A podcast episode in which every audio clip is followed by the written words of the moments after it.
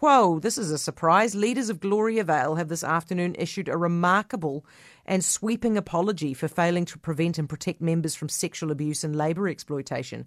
So they put out a two page letter, and in it, the leadership of the Christian community acknowledges transgressions of the past, saying any offending is, quote, abhorrent to us, and our hearts go out to those who have suffered. Anna Leask is the Herald's senior reporter and with us now. Hey, Anna.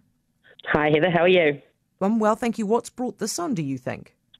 Well, look, Gloriavale has continually been in the headlines of late. Um, there's obviously a number of members uh, before the courts and have been sentenced for uh, child abuse uh, and other abuse within that Christian community. Uh, and then recently, the employment court case, of course, where former members took um, Gloriavale to court to get a declaration that they were actually workers from age six rather than volunteers, as Gloriavale would have had them believe.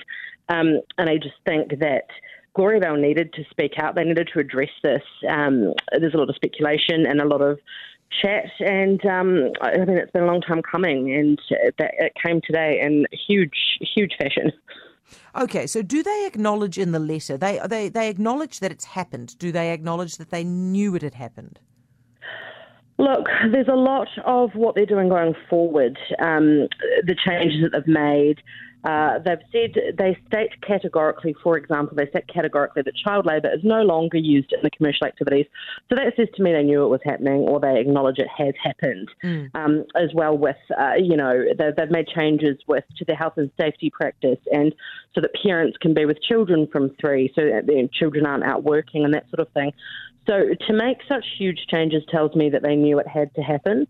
They also say that since their um, leader died a few years back, their founding member and leader, a Hopeful Christian, otherwise known as uh, convicted child sex offender Neville Cooper, uh, since he's died, there's been a changing of the guard and they're trying to do things differently. Um, it's just interesting the timing of this.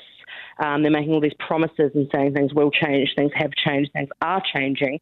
Um, and I, you know, it's going to be actions, not words. And I, I hope that everything in this release um, comes to fruition.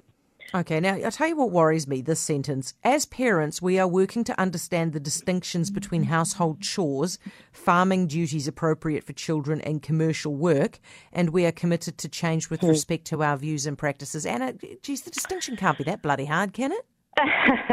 I know. I mean, as a, when I was a kid, I think the hardest thing I ever did was dry a, a dish and fold a detail. But um, uh, there is a line in there which I find very interesting. A lot of the people, the majority of people in Gloriavale, including the, the current leadership, were born and raised there. So, mm. uh, I mean, it's, it's for us to say uh, this is child labour and this is too much for a six-year-old. Do you know that? You only know what you know. So, do you know, having grown up in Gloriavale in this sect, this commune, do you know that having a child working in, in a pig farm for 17 hours a day or whatever it was, um, you know, long hours, arduous hours, and doing dangerous work, do you know that that's dangerous and strenuous and not okay? Or is that just what you did? Um, and I think that they really need to wake up. I think they need to take some some advice from the outside world about what's okay and what's not. I mean, they can have their community, they can run their community however they like, but um, basic human rights need to be respected wherever you live in this country. Okay, now they've also got in a bit of trouble about uh, sex offenders working at schools, and the letter says, We will make an absolute assurance that sex offenders do not work in our schools or directly with children. Does that mean that sexual offenders are still living in the community, though? Look, they haven't addressed that directly, so I couldn't 100% say, but um, you know, they they haven't said we will shun sex offenders. They haven't said we will anyone convicted of hurting children isn't allowed back. They haven't gone that far.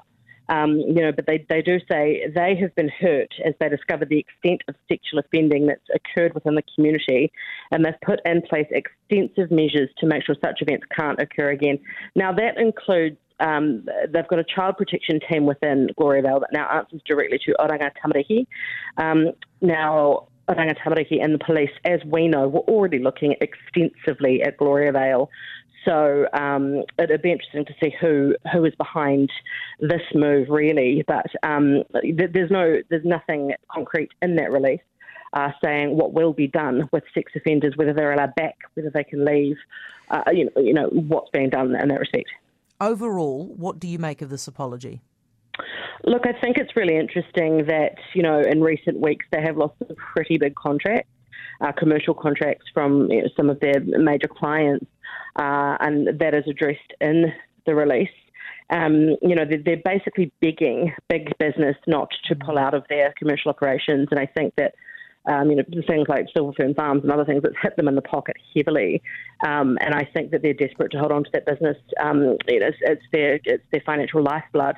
Um, as I said before, it's going to have to be for me to believe it as someone that's covered Gloriavale. I've spoken to leavers, I've spoken to members, I've spoken to victims, and I think that um, it's, it's, going to be actions and not words. You know, two page press release is a, is a, a start, but they're going to need to prove that they're uh, taking on board uh, everything that's happened, acknowledging it, and really pushing for that change to make sure no one, particularly those kids in that community, are hurt in any way going forward. Anna, thank you so much. Appreciate it. Anna Leask, uh, the Herald senior reporter.